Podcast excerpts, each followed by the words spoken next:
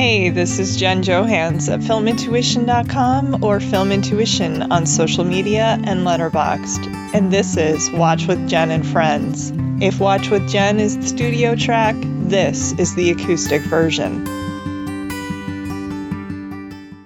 Today's guest is Jason Bailey, a gifted film writer, critic, and historian with an engaging, inquisitive voice and bylines at such prestigious outlets as the New York Times, Vulture, The Playlist, and others. Jason is also the editor in chief of the website Crooked Marquee. Additionally, the author of four books, Jason has written It's Okay with Me, Hollywood, the 1970s, and the Return of the Private Eye. Pulp Fiction, the complete story of Quentin Tarantino's masterpiece, The Ultimate Woody Allen Film Companion, and Richard Pryor, American Id.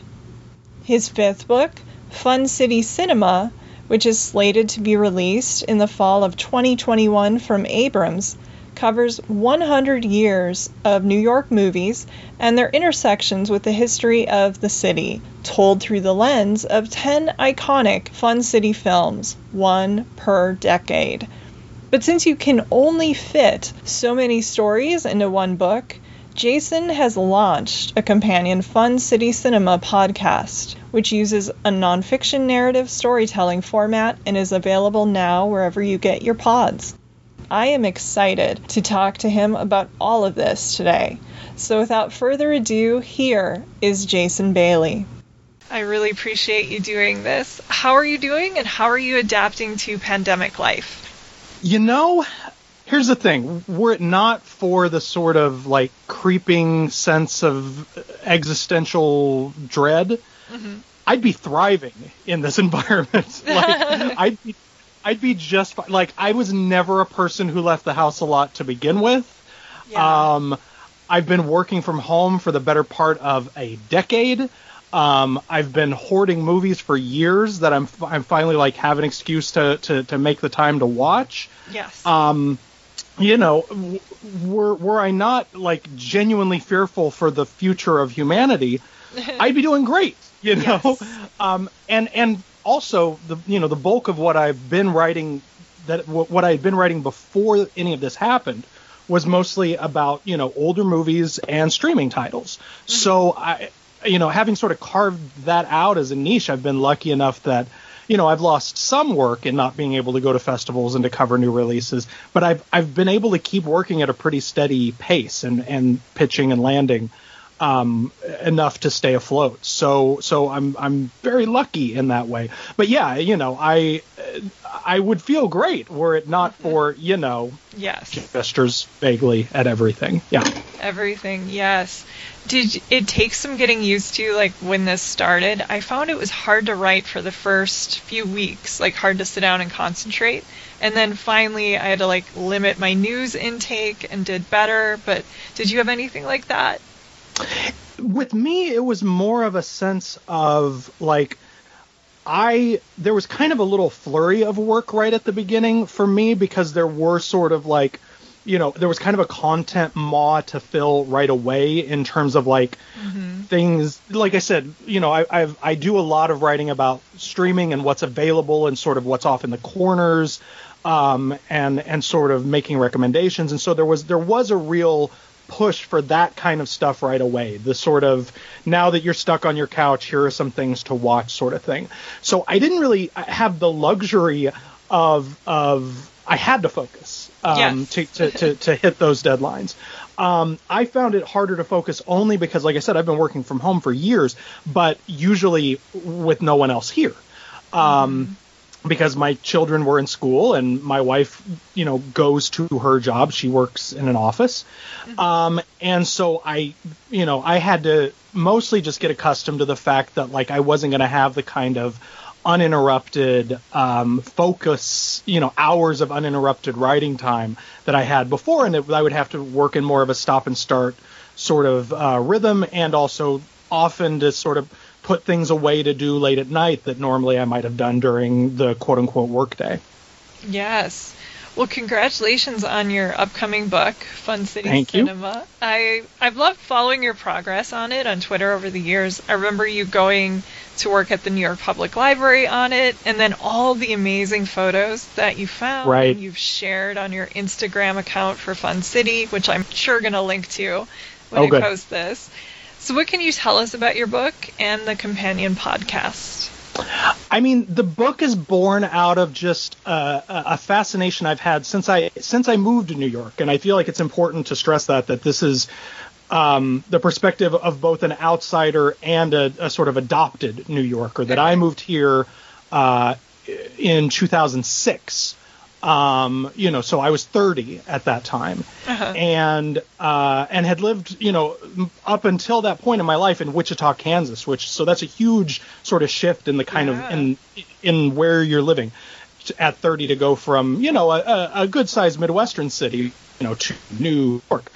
Um, and from the moment I came here, I, I, I became fascinated with New York movies in in a very anthropological kind of way, mm-hmm. in just seeing cityscapes and backgrounds and places that I visited now as part of my daily life, like places I literally would walk to on my way to work.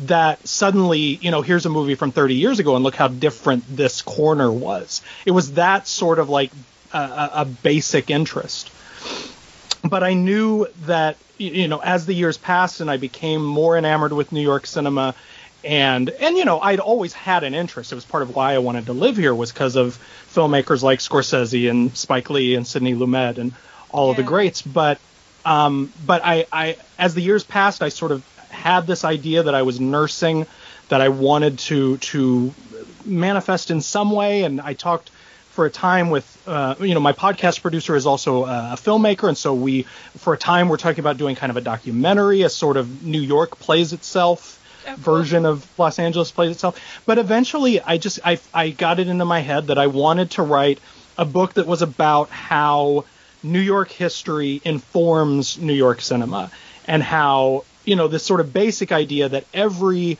New York movie you see that is shot contemporaneously um, mm. that takes place in the New York of that moment is you know it's whatever its story whatever story it's telling in the foreground but in the background it's a documentary of what New York City is right then yes um and the fact that as the you know as as I learned more about the city I learned more about how often the stories that were being told on screen were being informed by what was happening in that city historically, politically, socially, um, yeah. and the ways in which those feed off of each other. Uh, so that so that's kind of what the book is. It's a dual history of New York City and New York cinema, and uh, the sort of struggles to create a New York filmmaking scene early on, and then the the sort of the rich irony of it, which is that you know most of the even the great New York movies that we talk about in the book, things like you know King Kong or the jazz singer, things like that, you know, were mostly still shot in California because mm-hmm. it was so uh, prohibitively expensive and complicated to shoot on location in New York. You know, even films like those would do like a couple of days of second unit or whatever, but mostly still shoot on sound stages and on sort of backlot versions of New York. But in 1965, the, the mayor's office of, of film was created uh, as an initiative to make jobs and to bring in uh, bring in you know to bolster the economy. Yeah. And unfortunately, it happened right at the beginning of the city sort of sliding into the toilet in oh. terms of in terms of crime and in terms of of uh, of its economic and you know social safety net. So all of the things we think of as like the great gritty New York movies, like you know Midnight Cowboy and Taxi Driver and mm-hmm. Pelham One Two Three, these are all movies that would not have existed, or at least would not have been shot in New York, were it not for the fact that New York City's government had made such an effort to bring movies back to New York City, and and yet they ended up documenting what a what a what a shithole the city had turned into. so that that was sort of when I when I stumbled upon that connection, that was when I realized that this was really a story to be told, and everything after that was just about finding a format and um, and a, a, way to tell the story that made sense, and that also that a publisher would like want to buy. So. Yes. Well, it's interesting you're from the Midwest. I grew up in Minnesota originally. Uh-huh. And uh-huh. I loved the New York movies growing up, like Manhattan and yep. all of the Scorsese films, Spike Lee, Sidney Lumet. And I remember telling a friend, "Oh, I want to live in New York," and they're like, they were from New York, and they said, "You're not mm-hmm. really interested in New York. You're in love with New York in the movies." Right. Yes. Right. So, what was your first impression as somebody who probably watched all these movies in Kansas City when you first got to New York? Compare the two from film to reality. I mean, you know, I, I had sort of prepared myself. I had I had visited a couple of times, and I had the, the friend that I mentioned who I do the podcast with now had already lived here for a few years. Oh, so I, w- I was prepared for the fact that I wasn't going to like you know, parachute into uh, Taxi Driver. Yes. um, and you know, and that that that tension I think is really interesting and is something I try to explore in the book. That you know, it was it is an era that it's easy to romanticize mm-hmm. um, and to you know to to think to to to live here now in a in a comparatively a very safe New York yeah. um, to to romanticize that danger, but to also sort of understand the ways in which the price that was paid for that safety was for the city to lose so much of its personality just in terms of the ways in which it had been gentrified and hyper commercialized and sort of uh, chain restauranted, um, if mm-hmm. I may make mm-hmm. up a verb. Um, and so, you know, I, I I wasn't expecting to drop into the New York City of the movies that I loved, it was still sort of striking to be like, there's genuinely a Starbucks on nearly every block here. And that's strange. And then to watch a movie like Pelham 123, where the big stunt where the police car that's trying to get the ransom over, like flips and you know crashes on a corner right well that corner has a starbucks on it now oh, no. like that has always been my sort of like go-to example of the incongruity of New York City that you see in the movies in the 70s in New York City as it is today. So again, hopefully it is a tension, and hopefully it, that tension is something that that I'm able to explore in the book with with with some uh, intellectual acumen. I hope. Oh, I'm sure. I cannot wait. Well, I know you've written four other titles that I so mm-hmm. want to read right now. Which one was your first book, and do you have a favorite?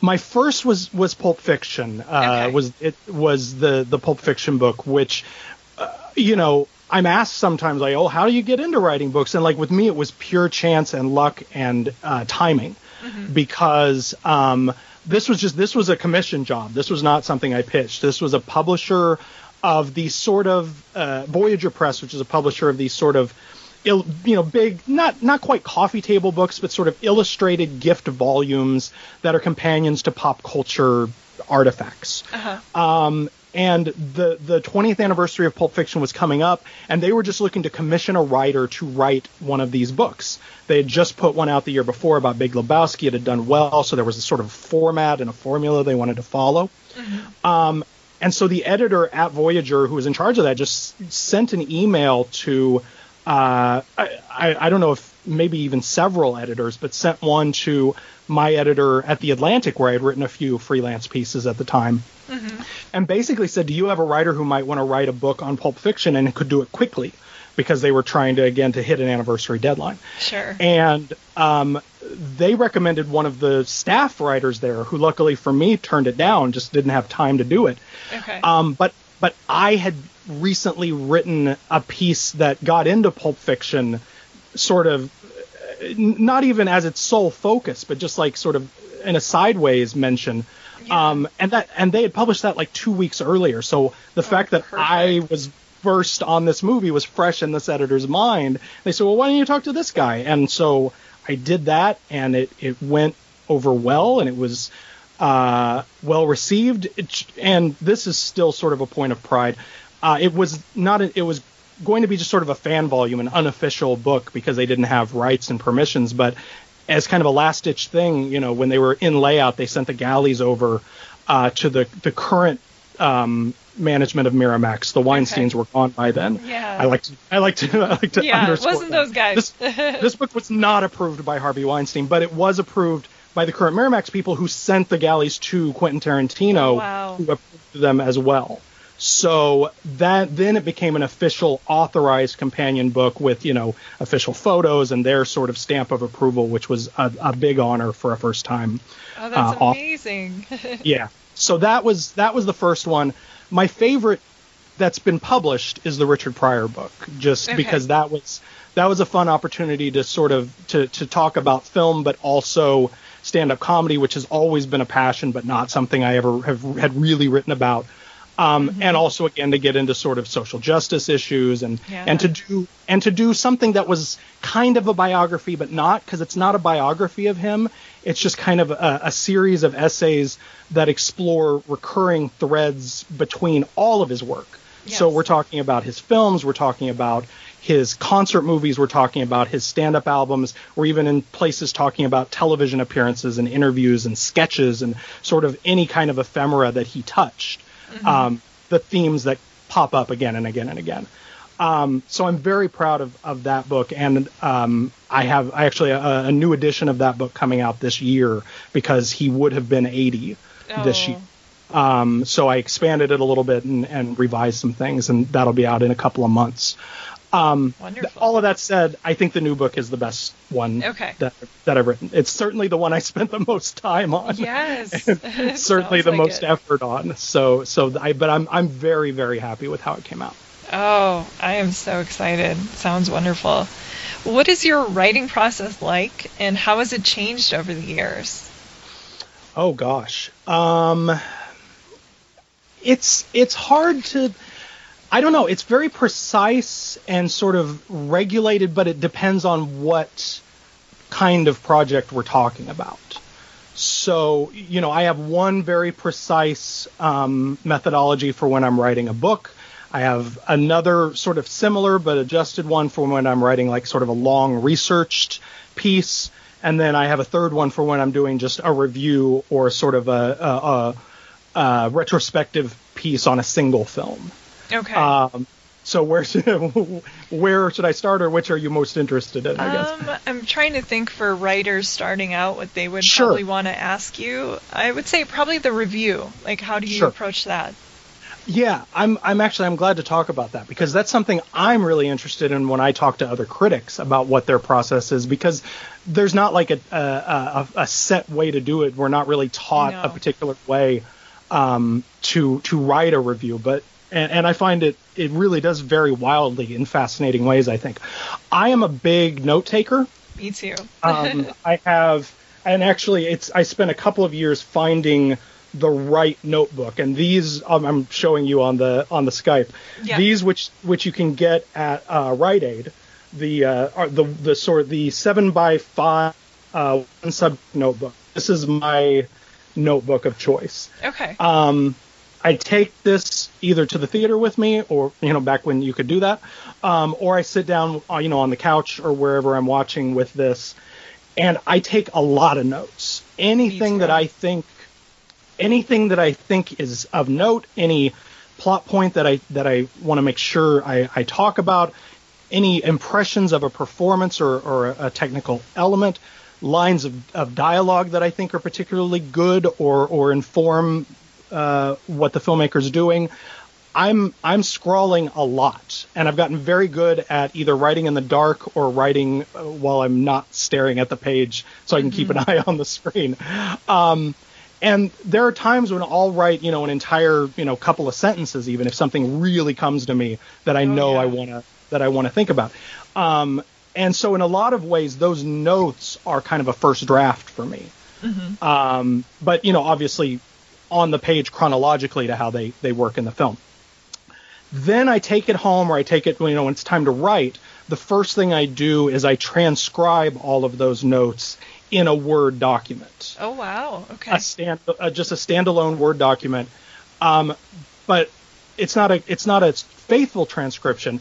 In that pro- part of the process, I'm typing in all of my notes, but I'm starting to organize them um, into related ideas and themes, and sort of as I see the review taking shape, where I want these ideas to go in relation to each other. okay. So that's a note transcription, but in a lot of ways, it's an outline.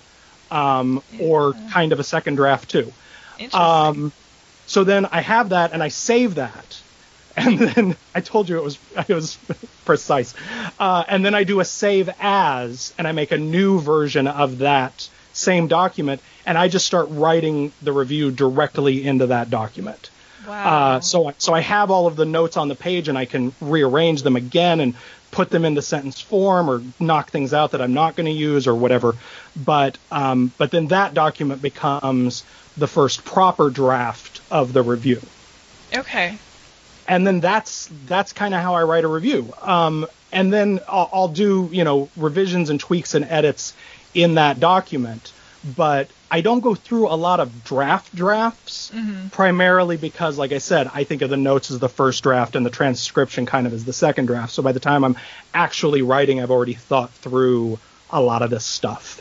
That is so intricate and time intensive, but it makes a lot of sense. I love that. Yeah. It is, it is, and it's interesting. It's time intensive, but it it results for me at least, and I've always been a pretty fast writer. Okay. um, it results for me in the actual time spent writing the review to be very short because I've I've done so much pre-writing and so much process before that that by the time I'm sitting down with you know that with the the transcribed note document, it'll take me you know an hour or maybe two to actually turn that into the review.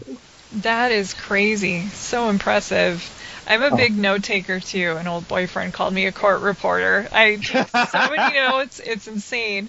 But Yeah. um, a lot of times I'm just making an observation or something. So some of it winds up in the piece, some does not.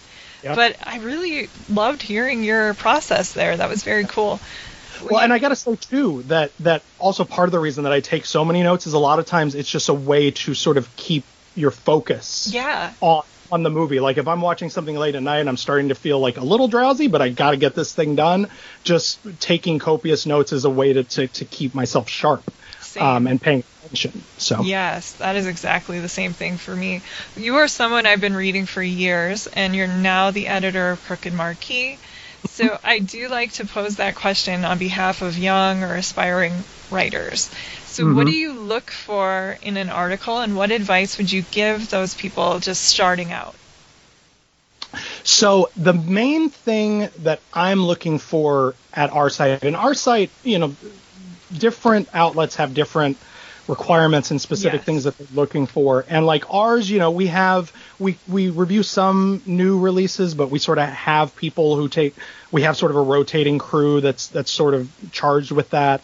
We have a couple of regular columns, but those are again sort of for specific writers what we're mostly looking for are you know uh, reconsiderations uh, retrospective pieces anniversary pieces and then also just sort of think pieces like work that that ties together you know uh, a series of films you know that share a common uh, creator or theme or idea or even timeline um, and, and sort of puts them against each other in interesting ways.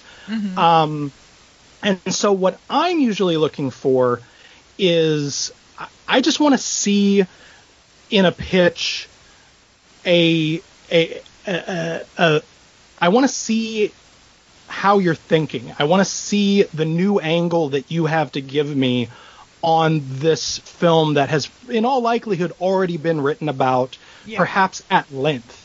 Um, Yeah. what I'm, I, you know, I don't want to rehash how it was made. I don't want to rehash whether it's good or not. I don't want to rehash, you know, I don't want to read about, you know, this is the first time you're watching it or, you know, like none of that's interesting. No. I want to know how you see it Yeah. that no one else sees it. what you bring and- to it. Yeah. Yes. Yes. And I want to and and and that process also has to be really clearly stated in the pitch. You know, that's a problem that that sometimes you you come across as an editor is like you'll you'll encounter someone who clearly like is passionate about a film, uh, who clearly can write, but if they can't convey in that one or two paragraphs of a pitch email, this is my thesis, this is how I'm going to lay it out, then they're not going to be able to do that in an 800 1000 word essay. Like the the the clarity of your thinking and your communication is, I think, really key um, when you're pitching to an outlet. Yeah, that is excellent advice. One question I've always wanted to ask you is how did you first become interested in film, especially writing about film? And was there like a specific title that did it, that hooked you? Sure. Um, I'll try to keep the story brief because it's complicated. Oh, you're fine. um, you know, I, I knew from from sort of an unbelievably early age that I wanted to do something having to do with movies. I've, as long as I can remember, I've loved movies. Same. Um, and this, again, this will sound crazy, but you got to understand the time. I'm I'm 44. I was born in 75. Okay. At the time, I'm five or six. Um, I'm being raised by a single young mom. Uh, the television did a lot of the babysitting, and you know, in Wichita, Kansas, in 1980 we didn't have cable TV yet. Like this is sort of the last moment before that was ubiquitous. We had three networks and PBS. Yeah. And PBS, our PBS affiliate on Saturday afternoons showed sneak previews, which was the first nationally uh, available Siskel and Ebert show. yeah. I And- grew up with that. Yes. yeah.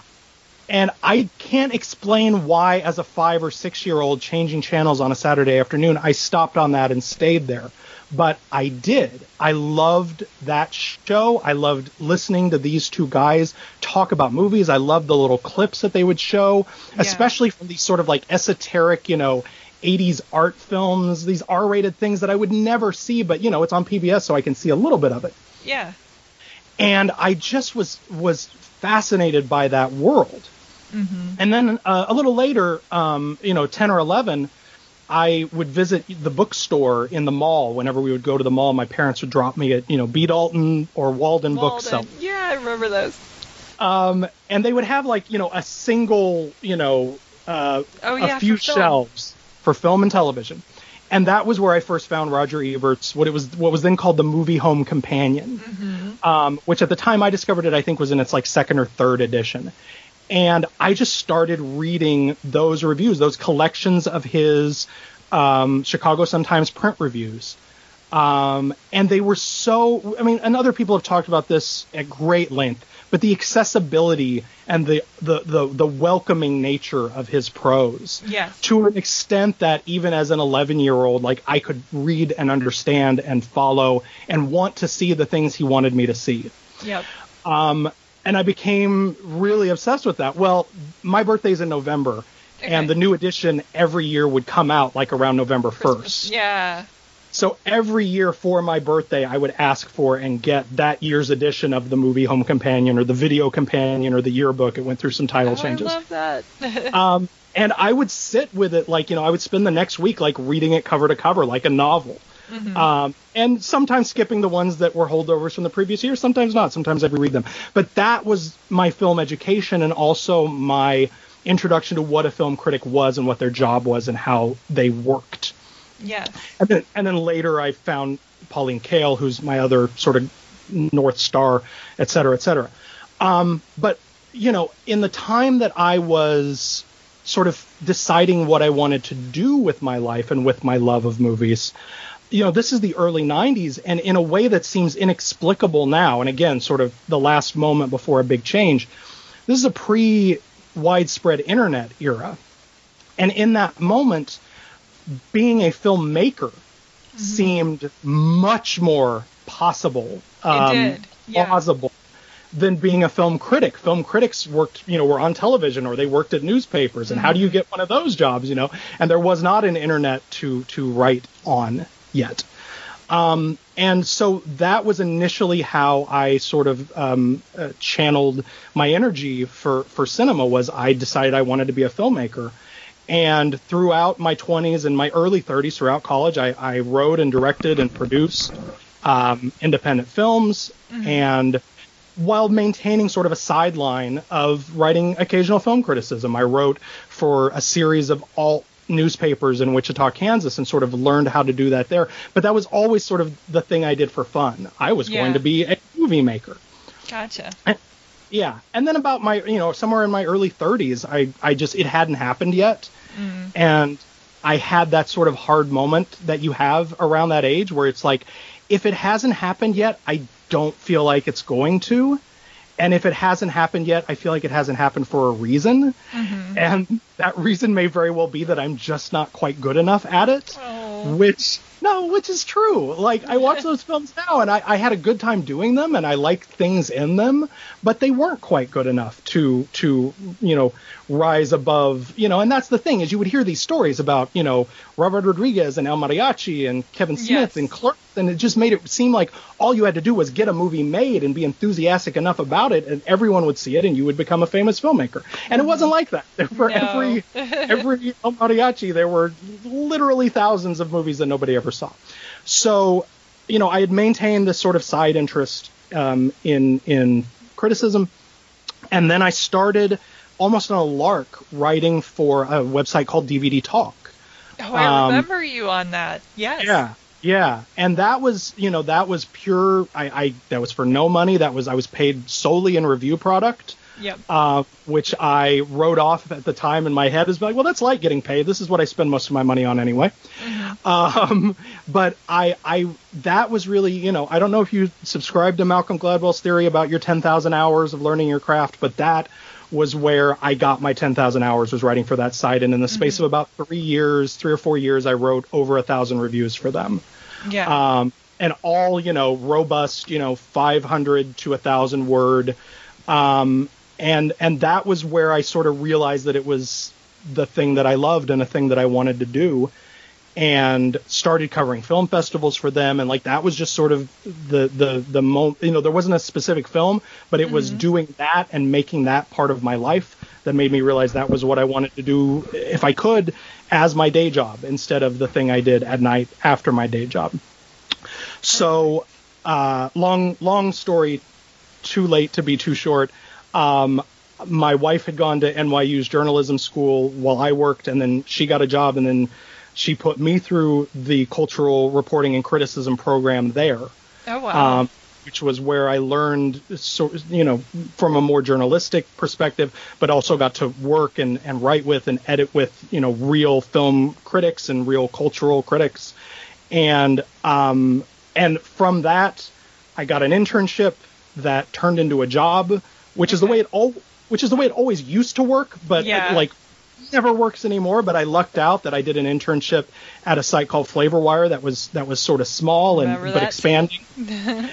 and when that internship was over, they offered me a job as a film editor, and so I did that kind of off and on uh, for uh, seven, eight years. Mm-hmm. Um, and then as that site sort of started to fall away, as websites were wont to do over the past few years, I started, you know, freelancing for other outlets and writing the books, and that's kind of where we are now.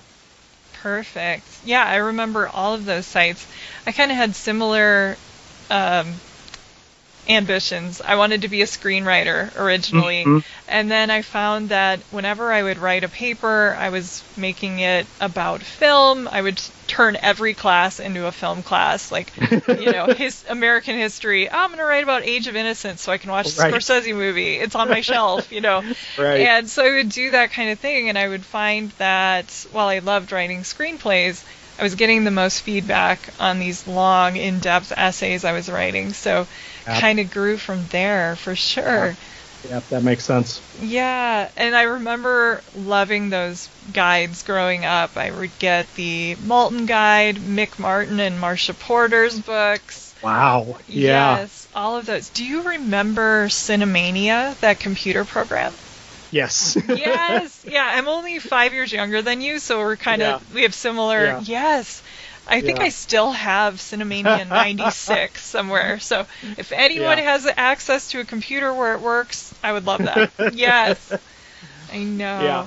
Yeah. yeah, and and and that that is that I associate right 96 like I associate that with the period where sort of like online film culture was just starting to become a thing and yeah. like there were there were like AOL chat rooms for like the yes. Tarantino verse and stuff like that. Like mm-hmm. that was that was really when it started to become clear that like no if you if you have a voice and you want to write about movies you can at least like put it out there yeah. Um, whether anyone will read it was and remains a pointed question. Yeah. But you at least could anyone could have uh, an outlet. Anyone could have someone uh, a place to publish their work and Yes. to and to learn how to do it by As doing you go, for sure. Right. Which is yes. Well, okay, let's say the pandemic is over and you're asked to curate a triple feature at your favorite theater.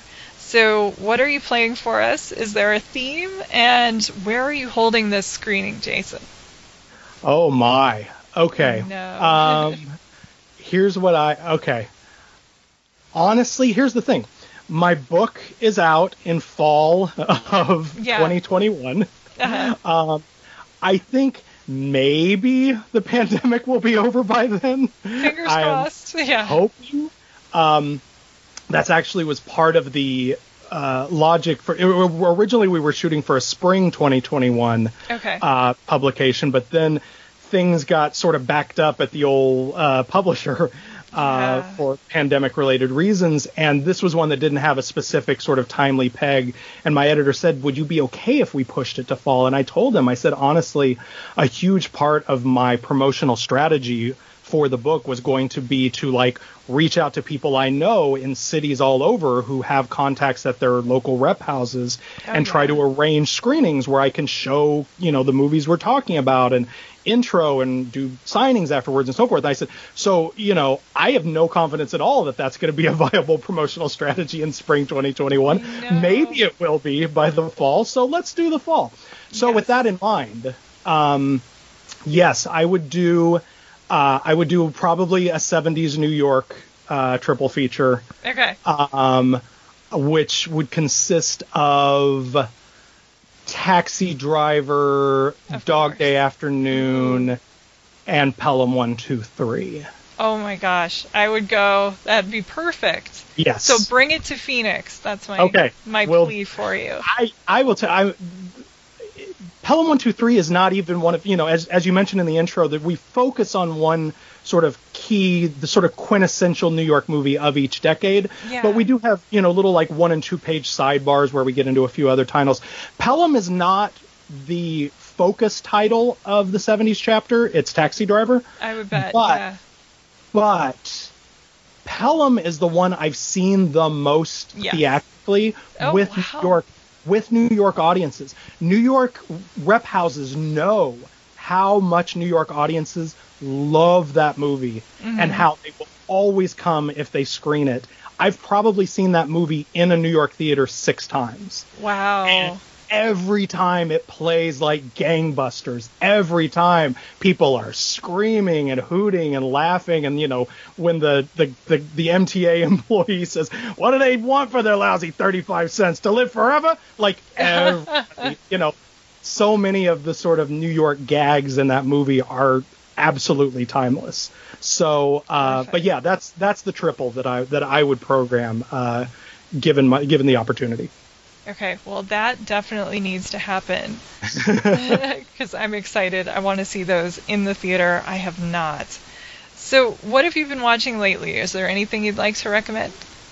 Oh gosh. Um you, I, I have I've tried to take the opportunity, excuse me because I'm going to pull up my Letterboxd because my mind is mush. Oh, you're fine. Um, you can edit it out.